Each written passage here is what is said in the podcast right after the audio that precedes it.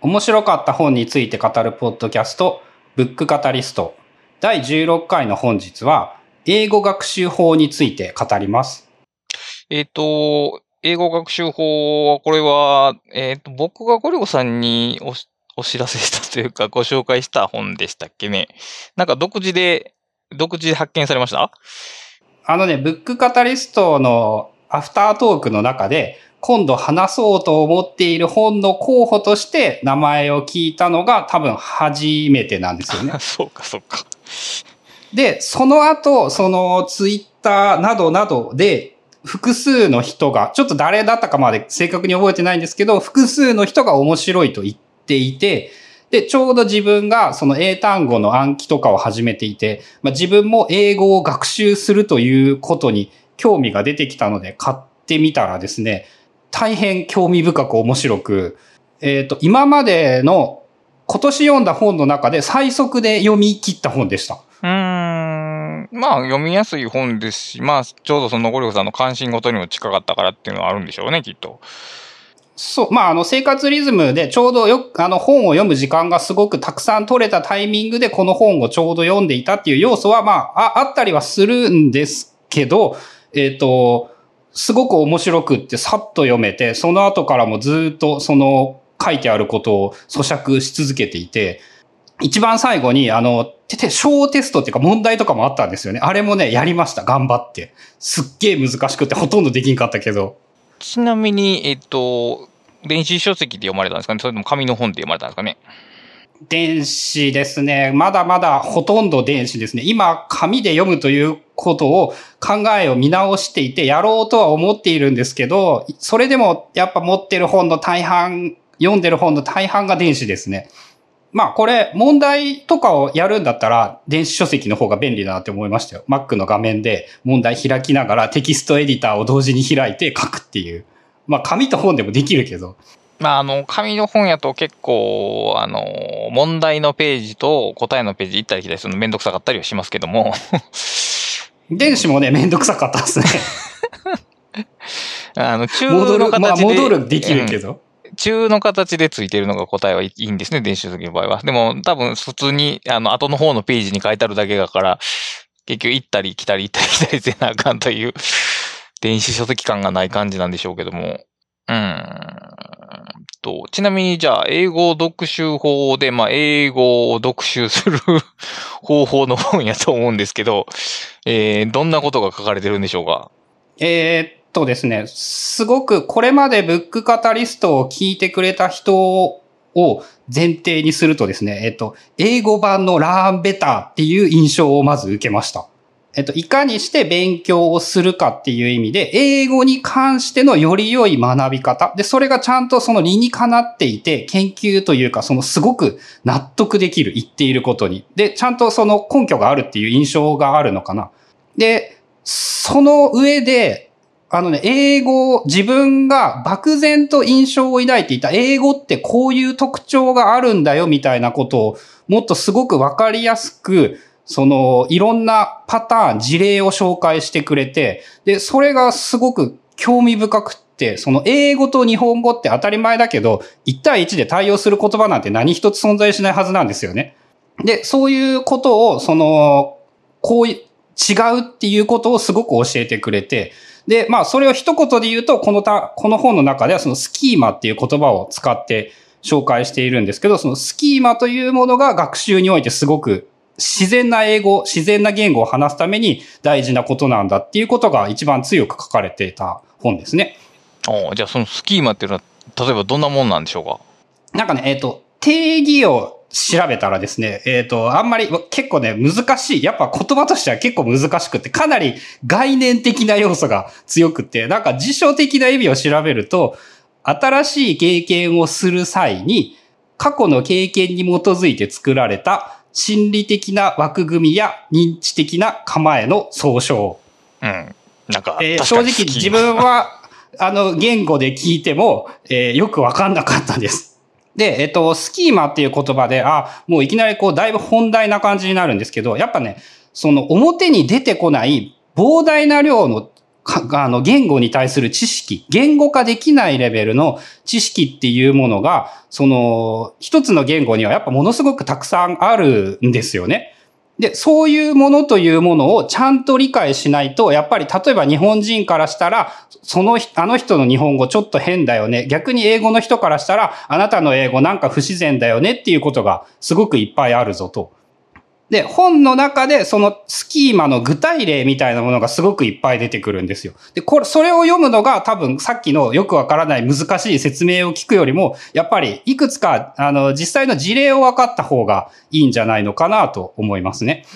なんか例えばいっこぐらい挙げられます?その例みたいなの。あ、えっと、順番に挙げていこうと思ってたんですけど、えっと、一番面白かったたのは、まあ、最初に出てきたから印象に残っているっていうのもあるかもしれないんですけど、あの、英語圏の人に、なんか車の事故をした絵?車が事故って壊れたっていう絵を見せたんですよね。で、その複数の人に、あの、そういう絵を見せて実験をしたんですけど、それぞれの人に、その人たちに対して、えっと、Did you see the broken headlight? って言った場合と、Did you see a broken headlight? って言った場合で、回答の数、えっと、答えがすごく大きく変化した。違いは、あーなのか、ザーなのか。ですね。で、その、ザっていう言葉がついていると、実際の英語の絵の答えとしては壊れてなかったらしいんですけど、ザっていう質問、言葉をつけられると、あの、壊れてたっていう答える人がすごく増えた。うーん。で、あっていう単語だと、まあ、それの、それに比べてすごく少なかった。で、その、日本人が特に、多分、あの、英語で一番最初に意味がわからん概念として教えられるのって、その、アートザーだと思うんですよね。で、我々はなんかこう、学習によって無理やりザってどういうものかって、こう、いろんな言い方をされまくることで、なんとなくちょっとずつ概念を掴んでいったりはするんですけど、やっぱ英語圏の人はそれをもうその言語ではないレベルの概念として、ザというものを理解しているっていうのかな。で、ザっていうとやっぱりその、そのものが存在しているっていう要素が強くって、そのかあ、あったっていう前提になるみたいなんですよね。なので、Did you see the broken headlights? っていうのは、あなた、あの壊れてたライト見たでしょうぐらいのニュアンスになってくる。で、逆に Did you see a broken headlights? っていうと、あの、あなたはライトがこわあ壊れたライトってありましたかぐらいのニュアンスになるっていうのかな。で、これが、まあ特に、その、多分これをね、日本人がやっぱ、その、学校のお勉強をちょっとやった程度では、この概念っていうのはなかなか、その、システムいちで反応するレベルには認識できないと思うんですよね。で、ただこういうことをしっかりと理解していくことで、英語っていうのが、そのすごく、なんて言うんだろう、ちゃんと話せるようになる。違和感なく話せるようになる。っていう感じのところからの入りですかね。なるほど。まあ、ちょっとの違いを理解するとおっしゃられましたが、どのようにして理解したらよいのでしょうか。ああ、えっとね、その辺はね、じゅ、順番に話していこうと思っていて、ち、違いというか、たくさんの違いを知ることと、えっと、その語彙を深めることっていうのが、まあ大事なことっていう言い方をしているんですよね。語彙を深める。そうそうそう、っていう感じでしたね。で、えっと、まあ、そうですね。いつものパターンで言うとですね、要するに、あの、一番この本で書いてあるというか、この人が言いたいであろう一番大事なことは、その、英語を覚えようって言ったら、その語彙を広げて深めること。とにかく語彙が一番大事なんだ。広げて深める。そうですね。これもまんまラーメーターですよね。あの、知識を広げて深める。言語に関しても、単語の語彙というものを広げることと深めることと、両方すごく大事だと。いや、この前の、えー、広げると深めるっていうのは具体的にどういう意味を持っているのかなと。ああ、え、広げるっていうと、まあ単純に言うと、要するにどんだけ単語を知っているかだと思うんですよね。その、まあ英語の辞書になんかいちまんにまん単語が書いてあって、その中のどれだけの単語というものを知っていて、まあその、なんとなくその単語の意味がわかる。というのがまず広げるだと思うんですけど、深めるっていうことになってくると、やっぱその一つの単語に、えっと、例えばその狂気の単語っていう言葉が出てくるんですよね。狂気の語。例えば日本語の場合なんですけど、ある単語が登場した時によく出てくる単語というものがある。ああ、狂気、共に起きるということかな。そうですね、共に起きる。で、例えば日本語の洋服の場合って、えっと、英語だったら全部ウェアなんですけど、上着の場合は上着を着るっていうんですよね。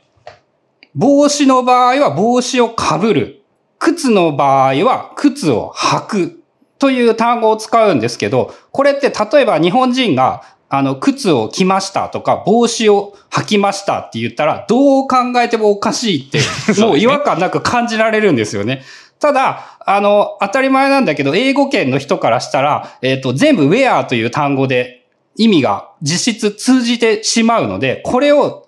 向こうの人が使い分けようとするのはすごく難しい。で、例えばこれがさっき言ったスキーマの一つの事例なんですよね。やっぱりこの狂気の知識があるということがそのスキーマの事例。こういうことを言った場合に、この単語にはこういう単語がよく出てくるということが無意識に、もう無意識のレベルだとしか言えないと思うんですよね。これを言語化しようとするとめちゃくちゃ難しくって、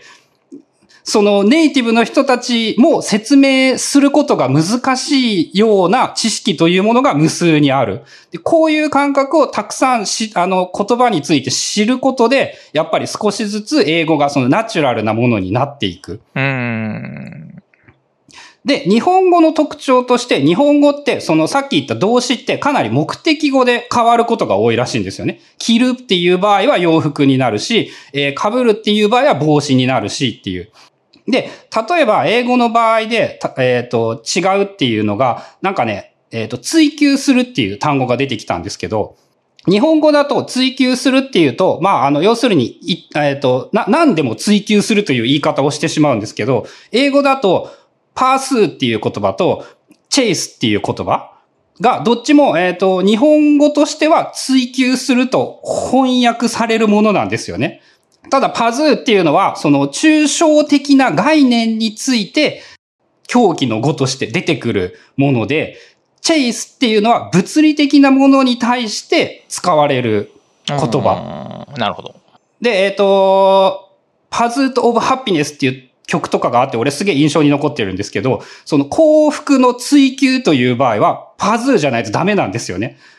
それを、あの、チェイスオブハッピネスっていうと、うん、そう、物理的なものじゃないものを、えっと、追っかける、追求するっていうのに、そのチェイスという言葉を使ってしまうと、えっと、向こうの人が意味がわからなくはないんだけど、お前めっちゃ変な英語使ってるよねっていう言い方は、感覚を受けてしまう。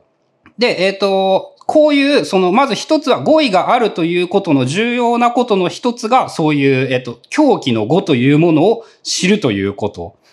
で、他にも、まあ、いろいろあるんですけど、えっと、よく知っておくと多分いいのが、一つはさっき言った狂気の知識っていうやつと、もう一つが、えっと、どのぐらいフォーマルな言葉なのかということを知っておくっていうのが、まずその、入門段階として、語彙を広げて深めていく段階として、こう覚えておくといい言葉だぞっていう話で、えっと、これも例えば日本語でっていう場合で、えー、出てきたんですけど、日本語に選ぶっていう単語がありますよね。選ぶっていう意味をもうちょっと硬い言い方をすると、例えば選定するっていう言い方ができる。でも、えっと、友達とご飯を食べに行った時に、お前早くメニュー選定しろよって言われたら、あの、どう考えてもおかしいじゃないですか。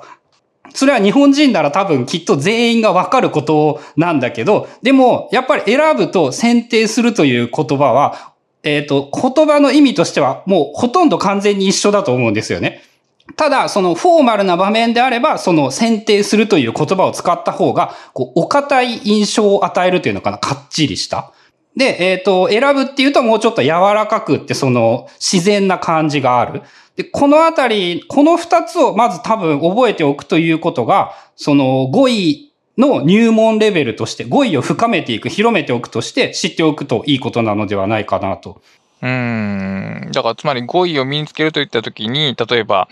えー、ちょい、えー、チョイスやったり選ぶとかっていうことを、単純にその単語の意味だけを覚えているだけでは、語彙はそんなに、まあ、広がらないし深まったとも言えないっていうことですよね、だから。うん、そうそう、そういうことですよね。で、ちょうど、あの、倉下さんが先日ツイッターで、なんかあの、ツイッターじゃなかったかな、あの、メルマガに書いていたんだったかな、あの、英語のそのタイトルをパッと見たときに、こう、微妙なニュアンスがわからないから、あの、このリンクをクリックするべきかどうかというのの判断が日本語よりすごく難しいという話をしていて、まあそういう能力につながるところですよね。やっぱり細かいニュアンスというものは、例えばフォーマルな単語が使われているかどうかということですごくわかりやすくなって、なんかね、ちょうど自分がその体験した、体験したことなんですけど、そのね、以前グアムに行って、なんかね、そのグアムのホテルのビーチみたいなところにいたんですよね。で、その時に、その向こうの、なんて言うんだろう、割とお堅い職業の人に英語で話しかけられて、なんかそのホテルに行ってる人が持ってないといけないものみたいなのを持ってた、なかったらしくって、こいつちょっとあの、こっそりホテルのプールに忍び込んだ怪しいやつなんじゃないかっていうイメージでなんか話しかけられたという印象なんですけど、その人の英語がね、あの、英語がわからないなりにね、ものすごく丁寧で、そのジェントルで、なんていうんだろう、お堅い英語で話しかけられたっていう印象があったんですよね。で、まあ、覚えてるのは、その、can you とか could you じゃなくて、確か、would you なんとかって聞かれたとかだったと思うんですけど、なんか、それ以外の単語の言い回しから喋り方、構文というものが、その、明らかに、例えば映画で出てくる英語とは全然違う、すごいかっちりお堅いような単語という、あの、わかんないのにわかったぐらい、それはすごかったという印象があって、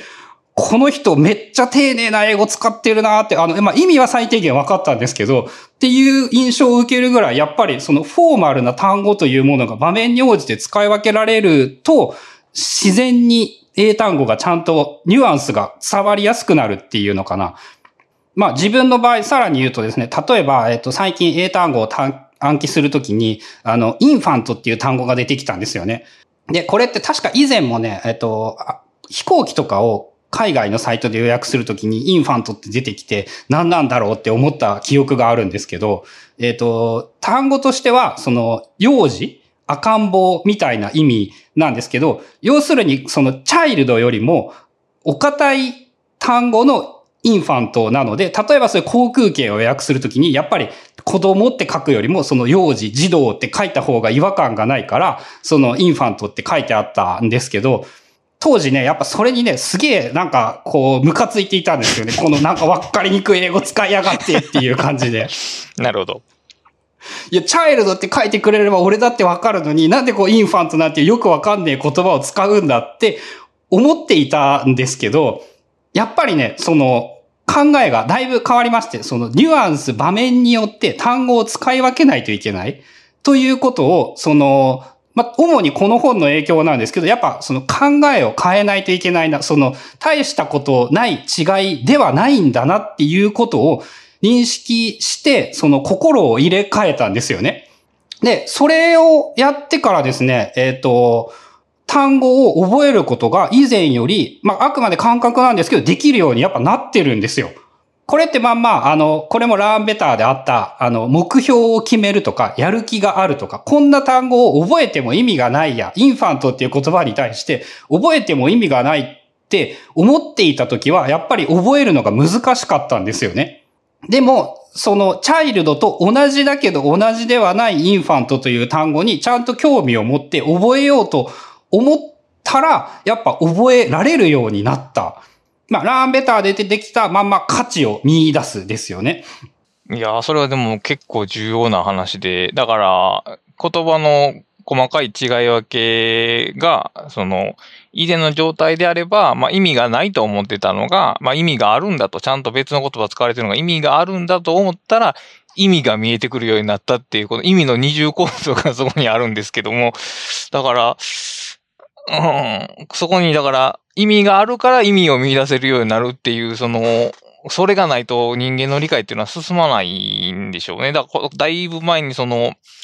えー、っと、帳簿の話をゴリゴさんがされて、ああ、はいはいはい。あれのもちゃんと意味があるんだって言ったら興味を持つようになったって言われがあって、やっぱり意味があるっていうことを知るっていうことはとても大切なことなんだなっていうのがちょっと今フラッシュバックしましたね。そうですね。多分ね、多くの人がやっぱそういう価値を見出すということの、その価値というものをあまり感じていないのかもしれないんだけど、二重構造なんですけど。二重構造やね、これも。うん。価値を見出すということの、やっぱ価値っていうのはすごく重要で、その英単語の話で言うと、もう一個そのエピソードというものがあるんですけど、えっと、その、今 エヌジーエスエル っていう、その、これだけ知っとけば大体わかるっていうにせんはっぴゃくぐらいの言葉を覚えるっていうのが、まあ大体できたみたいな話をしたんですけど、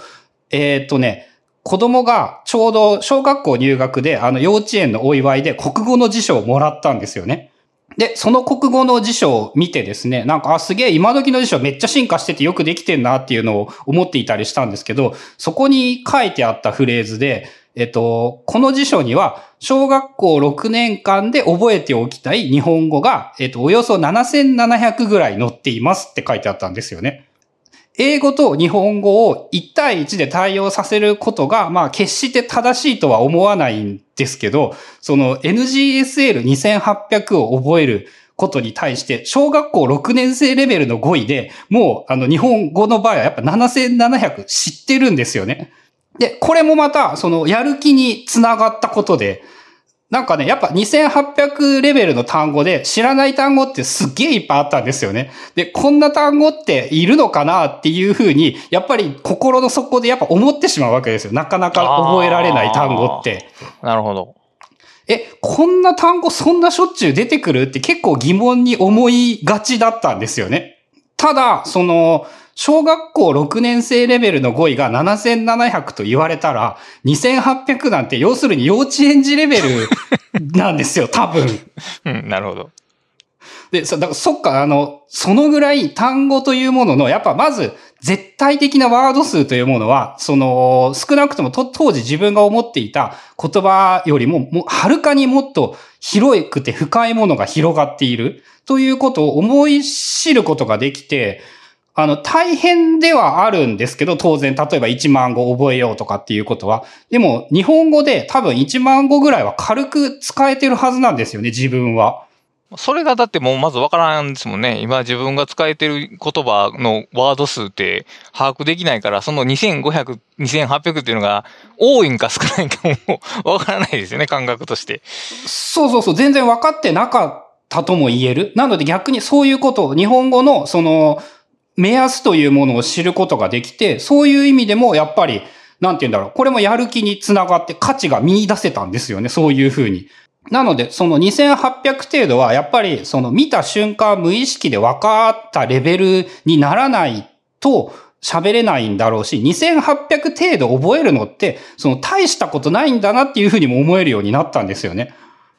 ああ、やっぱり僕はそのにせんはっぴゃく到達しないから、にせんはっぴゃくかーって感じやけど、まあ、いっぺん行くとそうでもないっていうことなんですね、だから。えっと、数字としては多いと思うんですよ、やっぱ。なんて言うんだろう、や、やっていくことは。ただ、その、日本語のことを考えたら、あの、なんて言うんだろう、箸にも棒にもかからないレベルの語彙でしかない。まだまだ。で、その程度なんだったら、あの、覚えればいいんだし、あとさらに言うと、あの、ほとんどどんな人でもやっぱ言語って住んでたら覚えられてるはずなので、その、ある程度覚えてしまうことは、やっぱ、あの、時間は絶対にかかるんだけど、時間さえかければできるようになるんだなっていうことを割と確信できたとも言えるのかな、この本とかのおかげで。まあ、あの、単語を覚えていくってすごい地味な作業で時間もかかるから、やっぱり継続するのが難しいんですよね。だからモチベーション保てないというかね。でもまあ、そういう段階というか全体図が見えてくると、まあ進みやすくなるといいなという感じを受けましたが。まあ、あとは、あの、ちょっと本の話題とはずれるんですけど、英単語で言うと、やっぱね、その自分の場合、暗記っていうアプリを入れたおかげで、その、学習進捗管理というものが全く必要なくなって、ただ、あの、出してくれた問題を毎日じゅうごふん程度解いていれば、えー、自然に覚えられるようになる。で、さらにやることはスマホをいじっていればいいので、そのノートとかペンとかがいらないんですよね。スマホだけで音声付きのその復習システムがあるというのはすごく偉大で、例えば、そんなものがなかった時代に英語勉強しようかって言われたら、多分やれなかったんじゃないのかなと思うので、やっぱいい時代になったと思いますよ。その暗記システムの中においては、えっと、単語だけが発音されるんですかね？それもちゃんと文章もセットで覚えてるんですかね？あ、えっとね、それは自分の、俺のやり方なんですけど、単語を発音させて意味を見ると同時に例文、答えを見たときに例文も同時にテキストトゥースピーチで再生させるっていうことをやっていて、最近はそのコービルドっていう エーエー 辞書物書き道バージョンを買って、そのね、再生、意味が覚えられない単語は、その エーエー 辞書での意味っていうのを再生させるっていうこともやってみたりしています。ほうほうほう、なるほど。まあそういう、まあそこに関してはまだちょっと実験中なので、なんとも言えない句はあるんですが、やっぱりね、にせんはっぴゃくを覚えてもう何回も言ってるんですけど、本当あ、き、この一回やったやつだっていう単語がめちゃくちゃいっぱいある。あ、こんなに、やっぱ、その逆に言うとにせんはっぴゃく、あの、ま、まだ全部ちゃんと思い出せるかは自信ないんですけど、少なくとも、あの、やったかやってないかぐらいはわかるんですよね。で、やっぱにせんはっぴゃくやってると、こんなにその出てきた単語だらけなんだっていうのは結構驚きで。まあ、そういう、その、そういう単語がにせんはっぴゃく個統計的に選ばれてるから。そうそうそう。だから、そう。でもやっぱね、その数字で知っていることと体感することはかなり違うんですよね。まあ、そんな感じで、まあ、スキーマというものが大事だっていうのと、あとね、えっと、最初にちょっと言えなかったんですけど、最初にね、めっちゃ素晴らしいというか、これだわっていういいことが書いてあって、この本の最初に、まあ、まずどんなにわかりやすくても、期待と一致してないと浮き流してしまうので、その目標を決めることが大事だっていう、まあ、まんまLearn Betterと同じことが書いてあったんですよね。で、えっと、一番響いた言葉というのが、できるようになりたいは目標ではない。ああ、これ、ほんと、英語ってみんなそうだよなって思っていて。確かに。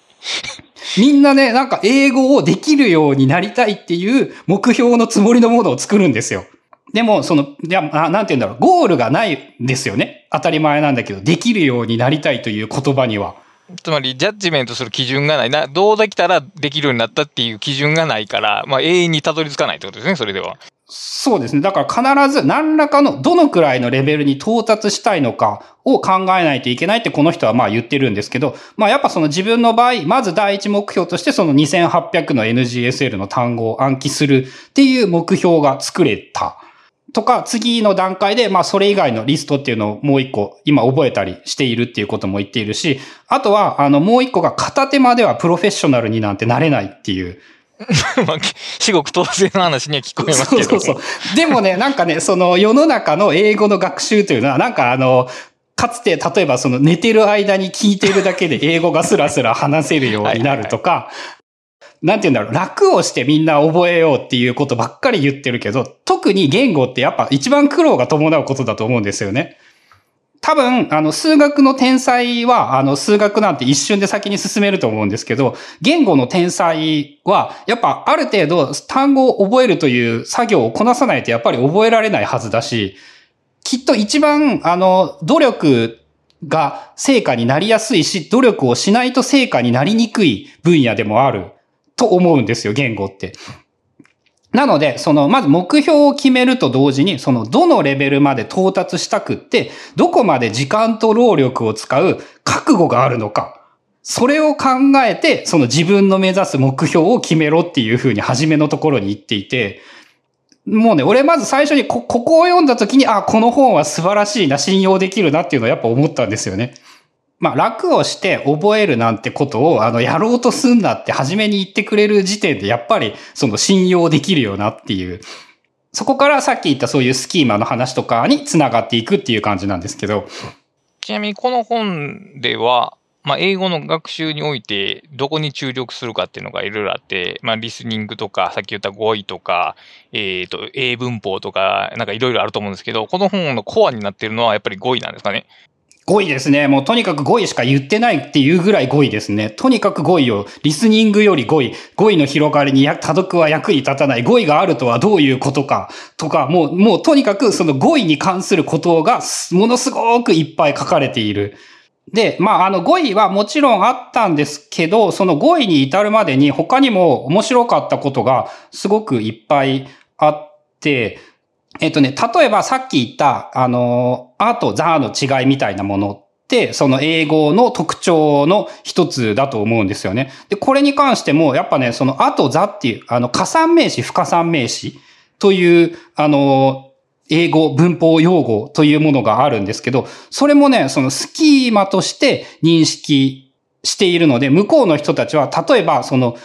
t っていう言葉を言われて、液体のコップを渡すときに t というのはその数えら、あとかざがついてなかったということはその数えられない不可算名詞なんだなっていうことがわかるので、そのコップに入った飲み物を渡されたときに t っていうとそれは中身の液体のことなんだなっていうことを推測できるらしいんですよね、無意識で。で、あ、カップオブ t って言われるとそのコップに入った一つのその t っていう物質になる。で、この、あの、英語の超基本にして、やっぱ日本語に全く存在していない、その加算名詞、不加算名詞という概念ということだけで多分ね、もうあの、調べれば無限に覚えることとか知るべきこととかいっぱい出てくるとは思うんですけど、その、どうしてもその、意味ばっかり気にしてしまうので、英語を読んだり書いたりするときに、日本人って例えばその、あとかざに意識がいかないらしいんですよね。言われてみるともうほんとそうなんだけど、その、あとざとか、その、つくのかつかないのか、つけるべきなのか、つけて、つけるべきでないのか。で、ついてる場合とついてない場合で、やっぱ、その、伝えたい話者が、あの、言おうとしていることが変わっているっていうことを認識しないといけない。で、これが、ま、その、最も多分英語の基本にして重要な、その、スキーマの一つなのではないかなって思っていて、まあ、俺も今ここで話し直すまでもう忘れられかけていたりはしたんですけど、その、英語を読むときに、あとかざとかっていうのがあるかないかを意識して読むってことを、まあ、少なくともこの本を読むまでそんなに考えたことなかったんですよね。日本の英文法の学習の場合って、あかざっていうのが、その文法的な、その前後の条件によって、これが正しいか間違ってるかっていう丸抜問題になりがちで、その文章を、その作った人が何を言おうとしているから、これがあである、ないしはざであるっていう解釈って、ほぼ練習しないんですよね。なんか文法的に適してるか適してないかで、だけで選ばされるというか、だから訓練してないんですね、その見か、見や、見分け方の。そう、だから、あのー、合ってる合ってないじゃないんですよね。その、なんて言おうとしているかによって、ついてるついてない、あなのかざなのかが違う。で、まあ、多少、その、何も知らない人よりは知っているとは思うけど、全然やっぱ意識できていなくって、英語読むときにやっぱそこに、まあもう日本人はある意味宿命だという感じにも言っているんですけど、そこにやっぱり目につかない。ただ、この加算不加算というので、やっぱね、あの、英語圏の人はなんて言うんだろう、世界の捉え方が違うっていう感じの、意味のことを言っていて、そのやっぱ単語に対して加算名詞なのか不加算名詞なのかで、その概念、捉え方が違うっていうのかな。えっと、例として出てきたのが、そのアイディアっていうのは加算名詞らしいんですよね。なんだけど、エビデンスっていう単語になると不加算名詞らしいんですよ。なので、アイデアっていうのは数えることができるものなので、アイデアがたくさんあるという言い方はできるんだけど、エビデンスはたくさんあるという言い方では正しくないんですよね。エビデンスっていうのは概念だからですね、要するに。そうですね。その事実が集まって、そごなく一つの結論に導かれた時にエビデンスがあるという言い方をする。だから日本語でなんとなく、その、カタカナ語としてエビデンスを使う場合に、それってちゃんとエビデンスってあるのっていう場合に、なんかやっぱね、その、加算なのか不加算なのかっていう分け方をしていないんですよね。うん、してないですね、確かに。うん、で、でもその、その概念の、もうだから同じ単語に対しても捉え方が違う、言葉からイメージする感覚が、もはやその言語化できないレベルの感覚がその加算不加算によって違うっていうことを知っておくというのが、その英語の世界であって、英語という言語での世界の捉え方というものはそういうものなんだって言われて、わ、すげえ、そっか、世界の見え方が言語によって変わるっていうのは、そのもう英語の学習とかそういうことではなくて、単純に、なんて言うんだろう、人文学的な面白さとしてすごいなって思って。うーん、いやでも、普通に勉強すると多分、アーキャットとザーキャットっていうのが、まあ、アーは猫で、ザーがついてたら、その猫っていう説明を受けて。そうそう、その、その、そのですよね。で、まあ確かにその、あ、そのをつけたら、そう、そのをつけたらいいんだって思うんですよ。なんとなく。そのザーがついてたら。でも、そうじゃなくて、えー、前者のアがついてるっていうのは猫一般を示していて、座がついてるのはそこにいる猫を示していると。だからもう前者の場合は具体的な猫じゃなくて猫っていう概念を指している。だから、えー、プログラミングで言うとそのオブジェクトを生み出すクラスが R なんですね。で、実際に生み出されるオブジェクトが座がついてるっていう違いがあるっていうことを習わないですよね、基本的には。まあ、あのね、だってそんな、その先生もそこまで理解できるかって言われたら難しいし、そのさっき言ったあーとかざーに無意識に目が向けら、向けられるって、なんていうんだろう、相当な、もう相当できるレベルだと思うんですよね。で、まあこういう、その、だから数えられるか数えられないかではないっていう言い方をしていて、その要素として見るのか、集まったものとして見るのか。他にも面白かったのが、そのファニチャーは不可算名詞らしいんですよね。家具っていう。チェアーとかテーブルっていうと加算名詞で、あ、チェアーとかその数があるんだけど、ファニチャーというと家具というものはもう概念になってしまうらしいんですよね。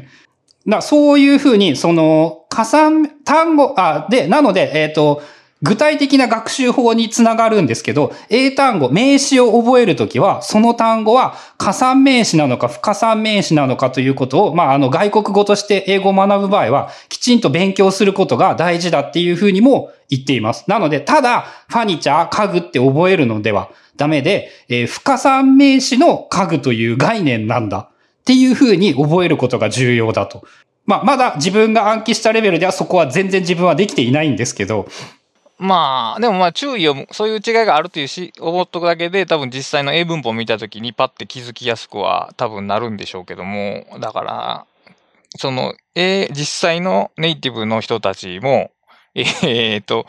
えー、その、もう家具っていうのが、これが不可算名詞で概念やからって覚え方は多分しなくて、その日常的な会話のやりとりの中で、ああ、これはつけない単語なんだなっていう風に覚えると思うんですよね。あの、あ、カップオブティーと T の違いも、その、文章の中で、あの、あれ、あれは、あ、常にあ、カップオブで使われてるから、あ、あの、そういうものなんだなって多分認識すると思うんで、だから、あの、やっぱ実際の文章とともに覚えていくのが一番、なんか、破綻が少ないっていうか、あの、ネイティブに近いような、うん、まあ、ま、なので、やっぱりそうですね。例文を覚えるというのは、一番簡単に違和感なく覚えられるので、その、例文を覚えるというのと、多分、一つの単語を深く掘り下げるというのと、えー、両方大事なんじゃないかなと。で、多分、そんな感じのことも書いてありましたね。まあ、あと、えっと、言語のハイレベルなテクニックになると、あえて加算名詞を不加算で使ったり、不加算名詞を加算で使ったりっていう、まあ、あの、高度な日本語のテクニックと同じように、その微妙なニュアンス、違和感をあえて出すために、そういうことをやるっていうテクニックを、もちろん、その、高度になってくれば使ったりもしてくるので、まあ、そこまでわかるようになるのは、まあ、相当レベルが高いことだとは思うんですけど、そういうことも、やっぱ、まず、その、いっぱい出てきましたね。スキーマの中で、その、加算不加算っていうものだったり、えー、フォーマルだったり、狂気の知識だったりっていうところが、いっぱいいろいろ出てくるんですが、まあ、こういうことがすごく、もう他にも結構いっぱい書いてあって、あと、いくつかすごい面白かったのが、その、さっきは、えっと、名詞の違いですよね。で、えっと、もう一個は、英語はね、動詞もその日本語とすげえ違うらしいんですよ。で、えっと、英語というものは、なんかね、行為を入れ込んだ動詞というのがすごく多い。行為を入れ込む。うん、そう、用語にすると難しいんですけど、えー、実例にするとですね、その日本語で、例えば、歩くっていう言葉があります。えー、英語だと、まあ、パッと思いつくのが、ウォークですよね。ウォークですね、はい。ただ、例えば、英語の場合、えっと、ちょっと発音、ちょっと、あの、不正確かもしれないんですが、アンブル、スワガー、トゥドゥル、トラッジとかっていう、そういう、あの、歩くという単語がいっぱいあるらしいんですよ。で、ただ、この歩くというのは、あの、それぞれ日本語訳をする場合に、アンブルという単語は、例えば、ブラブラ散歩をする的な歩く。スワガーっていうと、胸を張ってずんずん歩いているイメージ。で、トドルっていうと、よちよち歩いている。で、えー、トラッジっていうと、重い足取りで歩く。日本語の場合、全部歩くに何らかの、その、えっと、説明の用語を加えるというのかな。動詞一つでは、日本語では表せないことを、英語は動詞一個でなんかありにしてしまうんですよね。その動作の状態込みで、一単語にパッケージされてると。そう。なので、あのー、そういうこともやっぱどう、特にこれは英作文において、やっぱすごく日本人が間違えてしまいがちなことらしいんですけど、もう一個の、その、前置詞を組み込んだ、英語は、その、前置詞とその動作を入れ込んだ動詞を使うことで、あの、ある意味日本語よりめっちゃ語数が少ないんですよね。で、例えば、その、えっと、例文として出てきたのが、えー、人がふらつきながらドアに歩いていて、で、部屋に入ったというものを、例えばその日本人が英文、英語のその英作文をすると、A man walked to the door and entered the room with unsteady steps っていう言い方をする。まあよくある間違いの仕方。男が、はい、ドアに歩いていった。そしてドアにえっと、アンステッドリーなステップスで、歩い、歩い、入っていった。ただ、これは英語にすると、もう、あ、man wobbled into the room で終わりなんですよね。この前置詞 into と wobble っていう単語一つで、もうあの全部の意味を言ってしまう。これもまあまんまスキーマなんですけど、要するにやっぱ日本語は歩くとウォークがいち対いちで対応しているので、あ、違う。日本語は歩くという用語に一つの意味しか持っていないので、そのウォークといち対いちでどうしても対応させてしまう。まあするよね。普通に英作文でその問題出たら、まず歩くはウォークしか思いつかないですよね。歩くが出てきたら。だから、それ、それが、やっぱその、スキーマが足りないという言い方になるのか、なんとも難しいんですけど、その、そこもやっぱだから概念として知っておくことで、あの、実際に例文を読んだときに、あ、またこの人ワブルって書いてある、出てきただとか、あとさらに言うと、例えばその、アンブルなんて単語を使うなよ、この野郎って思わないこともできると思うんですよ。もう、もうそういう言語なんだからっていう。そういう、あの、世界の捉え方をしているから、もう、あの、正しいとか正しくないではないんですよね。もはや言葉というものは。動詞を、行為を入れ込んだ動詞というものも多いということを知っておかないと、やっぱ読めないし、単語をきっと覚えることができない。さっき言った俺の話で。アンブルっていう単語にやっぱ意味があると思えないんですよね。ブラブラウォークでいいじゃんっていうふうに思ってしまうし、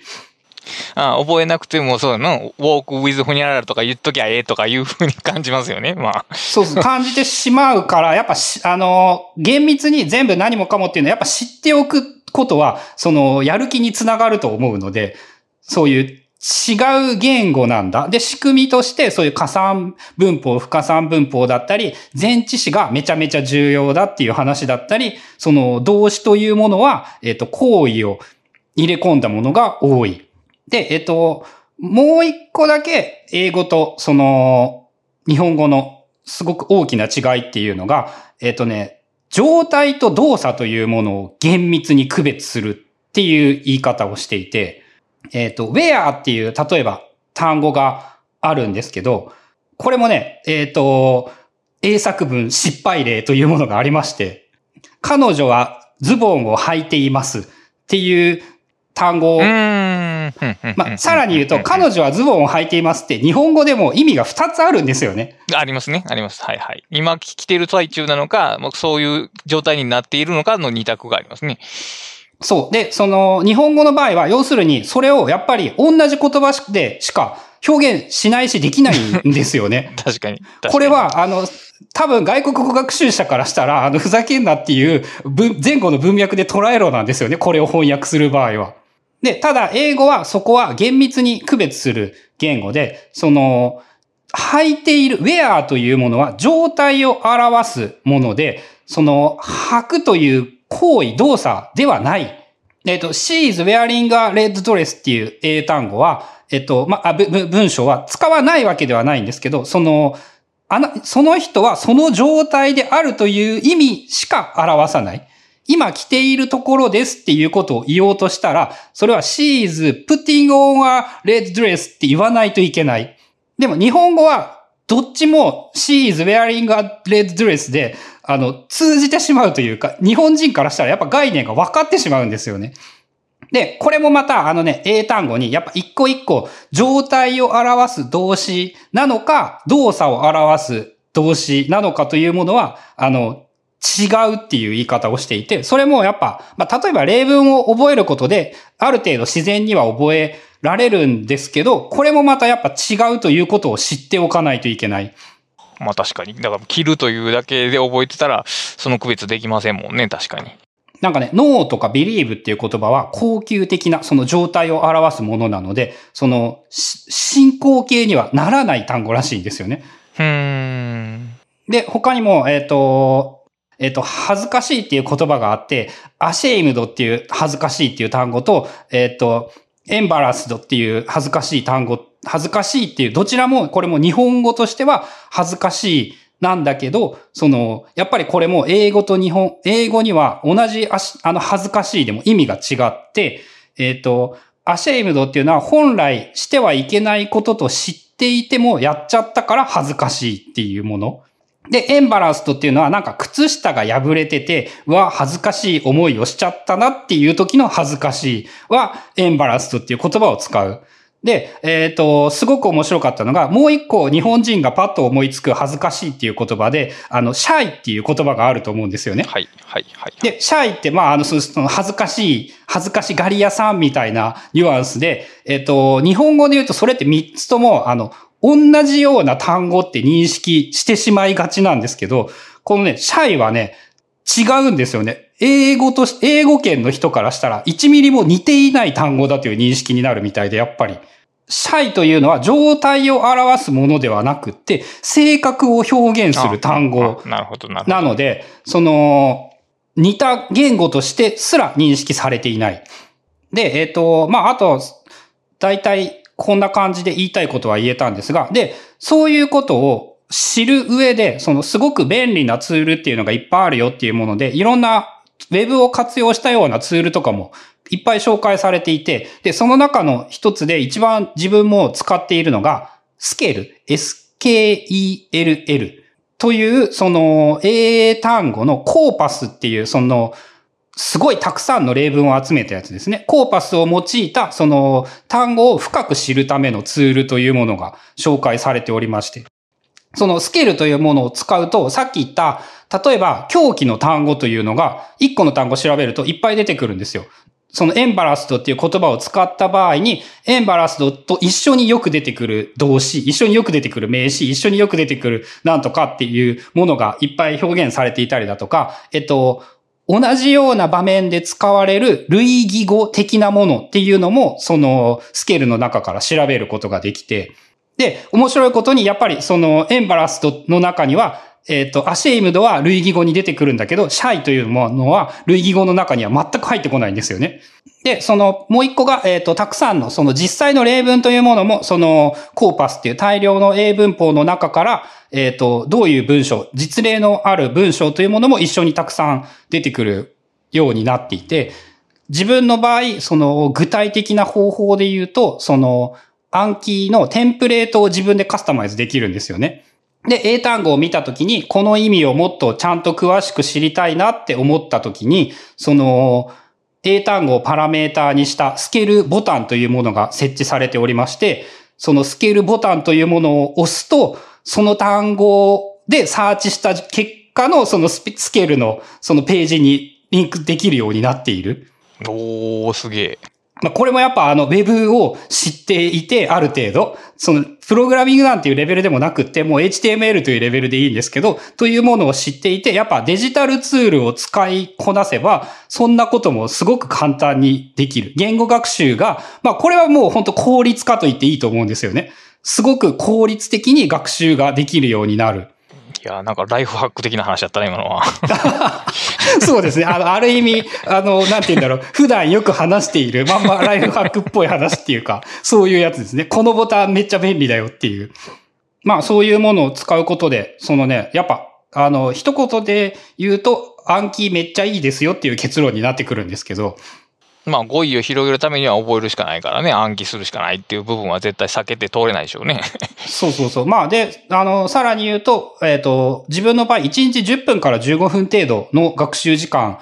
しか、その、確保していないというのか、その程度で、その、目標量は到達できていて、それ以上やると、やっぱね、ちょっと負荷がでかすぎて辛いんですよね。いちにちじゅっこ新しい単語を覚えて、その暗記がお前もう一回見直せって言ってくる単語を同時に学習するというのをやっていて、だいたい平均してじゅうからじゅうごふん。まあ、あの、辞書など見る時間含めたらにじゅっぷんぐらいになるかもしれないのかなっていうぐらいの時間で、ごふんをよんかいやればにじゅっぷんぐらいならできるので、まあ、ちょっと隙間ができたら暗記をやるというのをやることが、えー、個人的な最も初期段階のおすすめの英語特集法なのかなと。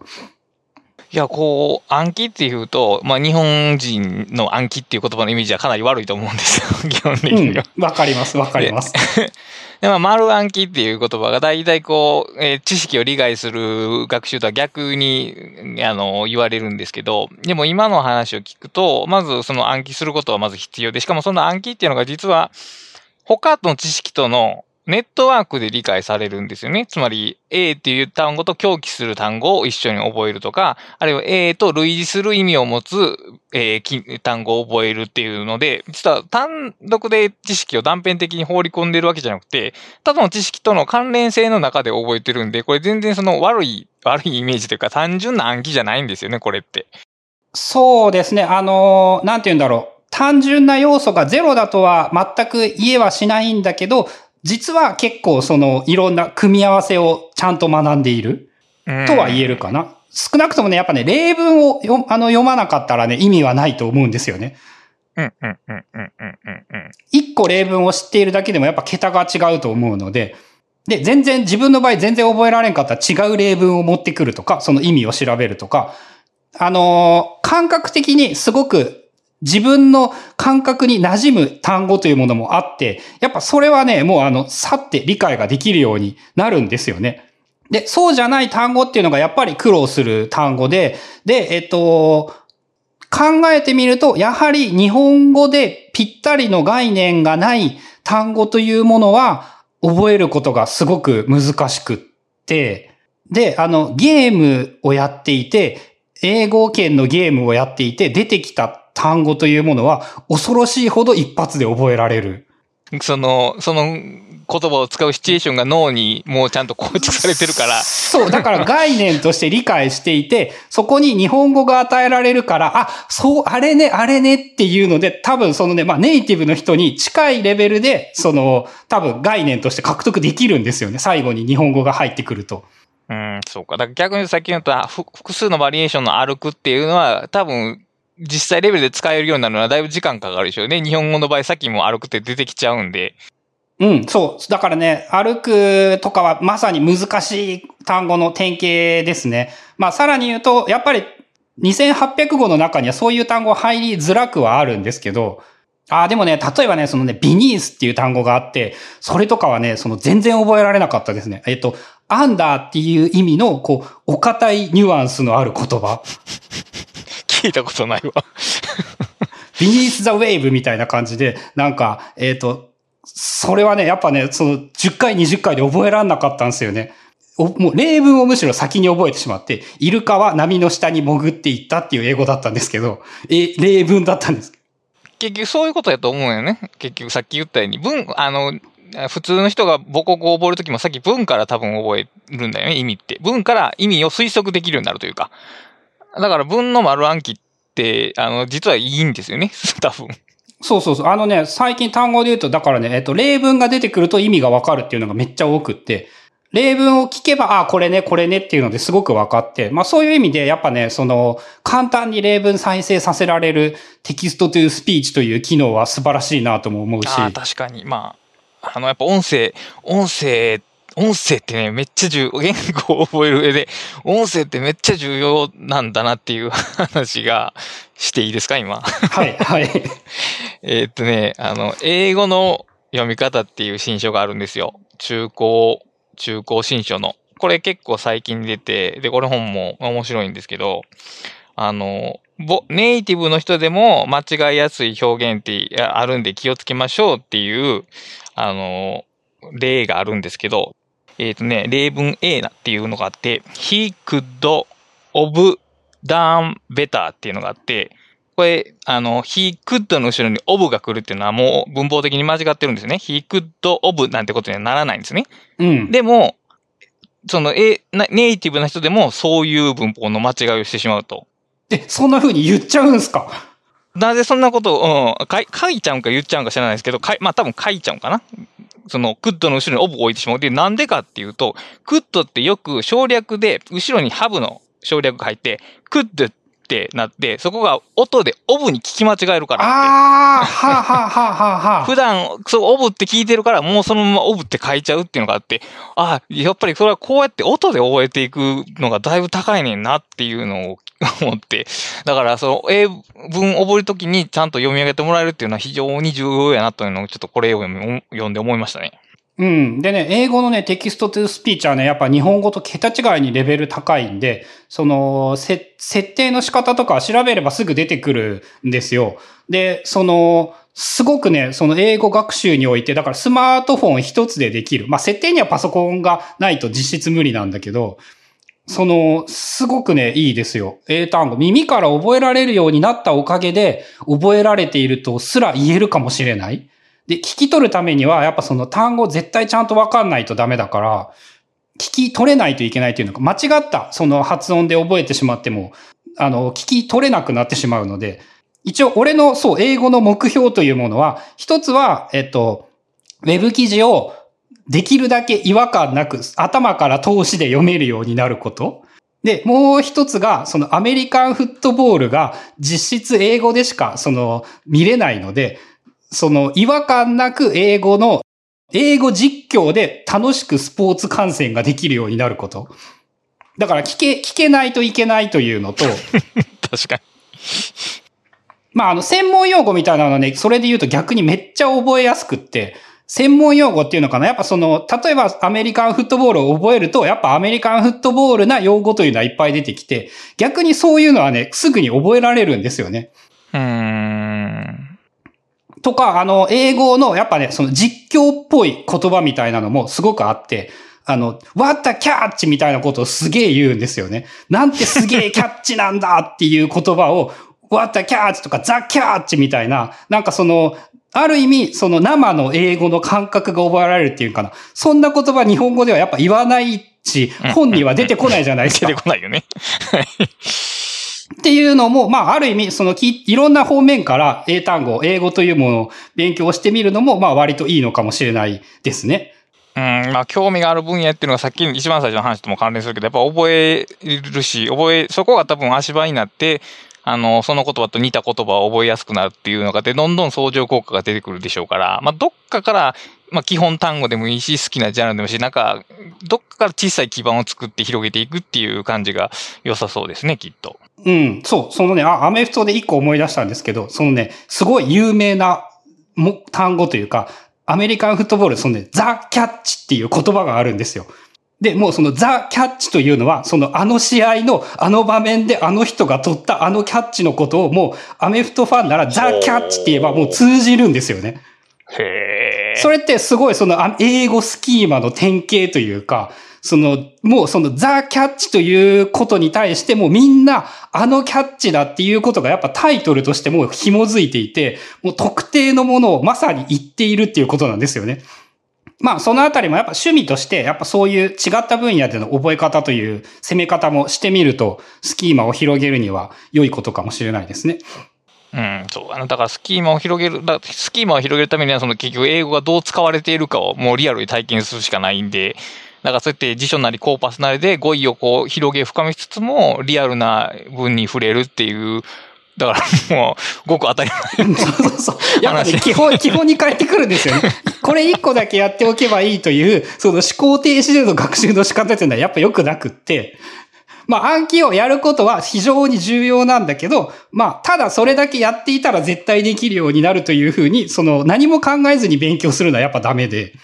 まああと、あの最後にこの人が言ってたのが、やっぱ完璧を目指さないで、その はちじゅっパーセント ぐらいでできるようになればいいっていうことだったり、あのね、R と L なんてね、どうでもいいって言ってましたね。R と L より、あの、アクセント。日本人が R と L を間違えて発音しても、向こうの人は文脈でちゃんと理解してくれる。ただ、R と L じゃなくて、アクセントが違ってしまうと、はぁ、それ何っていうふうにやっぱ言われてしまう。うん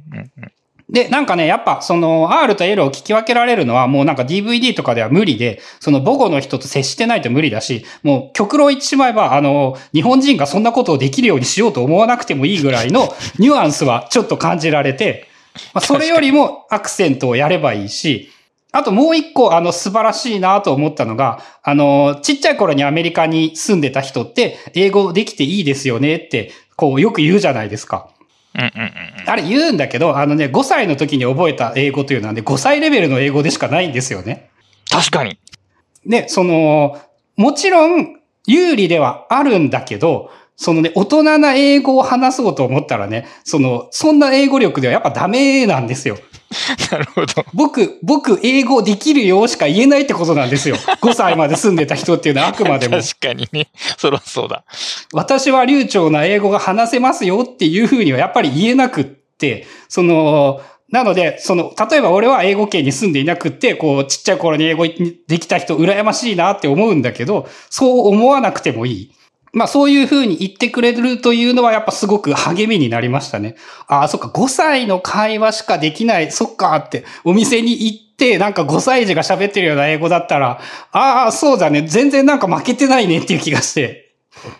だから結局その人も同じように使えようと思ったら同じような地道な努力っていうか道のりを歩むのは結局に生まれ育ちが日本人でも一緒やから悲観しても仕方がないですね。確かに。うん。で、絶対的な記憶力はやっぱ劣るんですけど、関連性を見つけ出してそうやってつなげて覚えるみたいなことは、あの大人になってからの方がどうやらできるらしいんですよね。だから全然、その、俺がよんじゅっさいになってから英語を覚えるということは、まあ全然遅くはないというマインドセット自体がすごく大事だし、実際に、あの、心の底から今から覚えても遅くはないと信じられるようにもなったし、まあ、あの、もっとこれね、やっぱ、もっといっぱい書いてあったんですよね。すげえいい話だったり、覚えるために便利なことだったりっていうので、こう、ぜひ読んでほしい。英語に興味がある人には、ぜひ読んでほしいというのをすごく思っています。なるほど。ちなみにさっき挙げた英語の読み方という本も、あの、英文読解に偏ってますけど、非常に良い本なので、これもお勧めしておきます。ああ、それはそうですね。今、今現在で言うとね、読解できるようになりたいですからね。うん。あの、読解の仕組みというのかな。あの、よ、どう、どう読解していいのかがわからないんですよ。ぼ、僕みたいな人たちっていうのは。でも、例えばこういう単語が来てるから、次はこういうのが来るだろうと予想して読むと、ほら、やっぱり来たよね、みたいな感じで、文章を読むっていうことはどういうことなのか、つまりある種のシミュレーションが働いて、読みを完成させていくっていう工程が結構はっきり書かれてて、そうそう、こういうのが読みたかったんだよ、という気持ちになっております。ええー、それは、それは素晴らしいですね。それは読んでみたいな。という感じですかね。うん。まあ、R と L の話もできたし。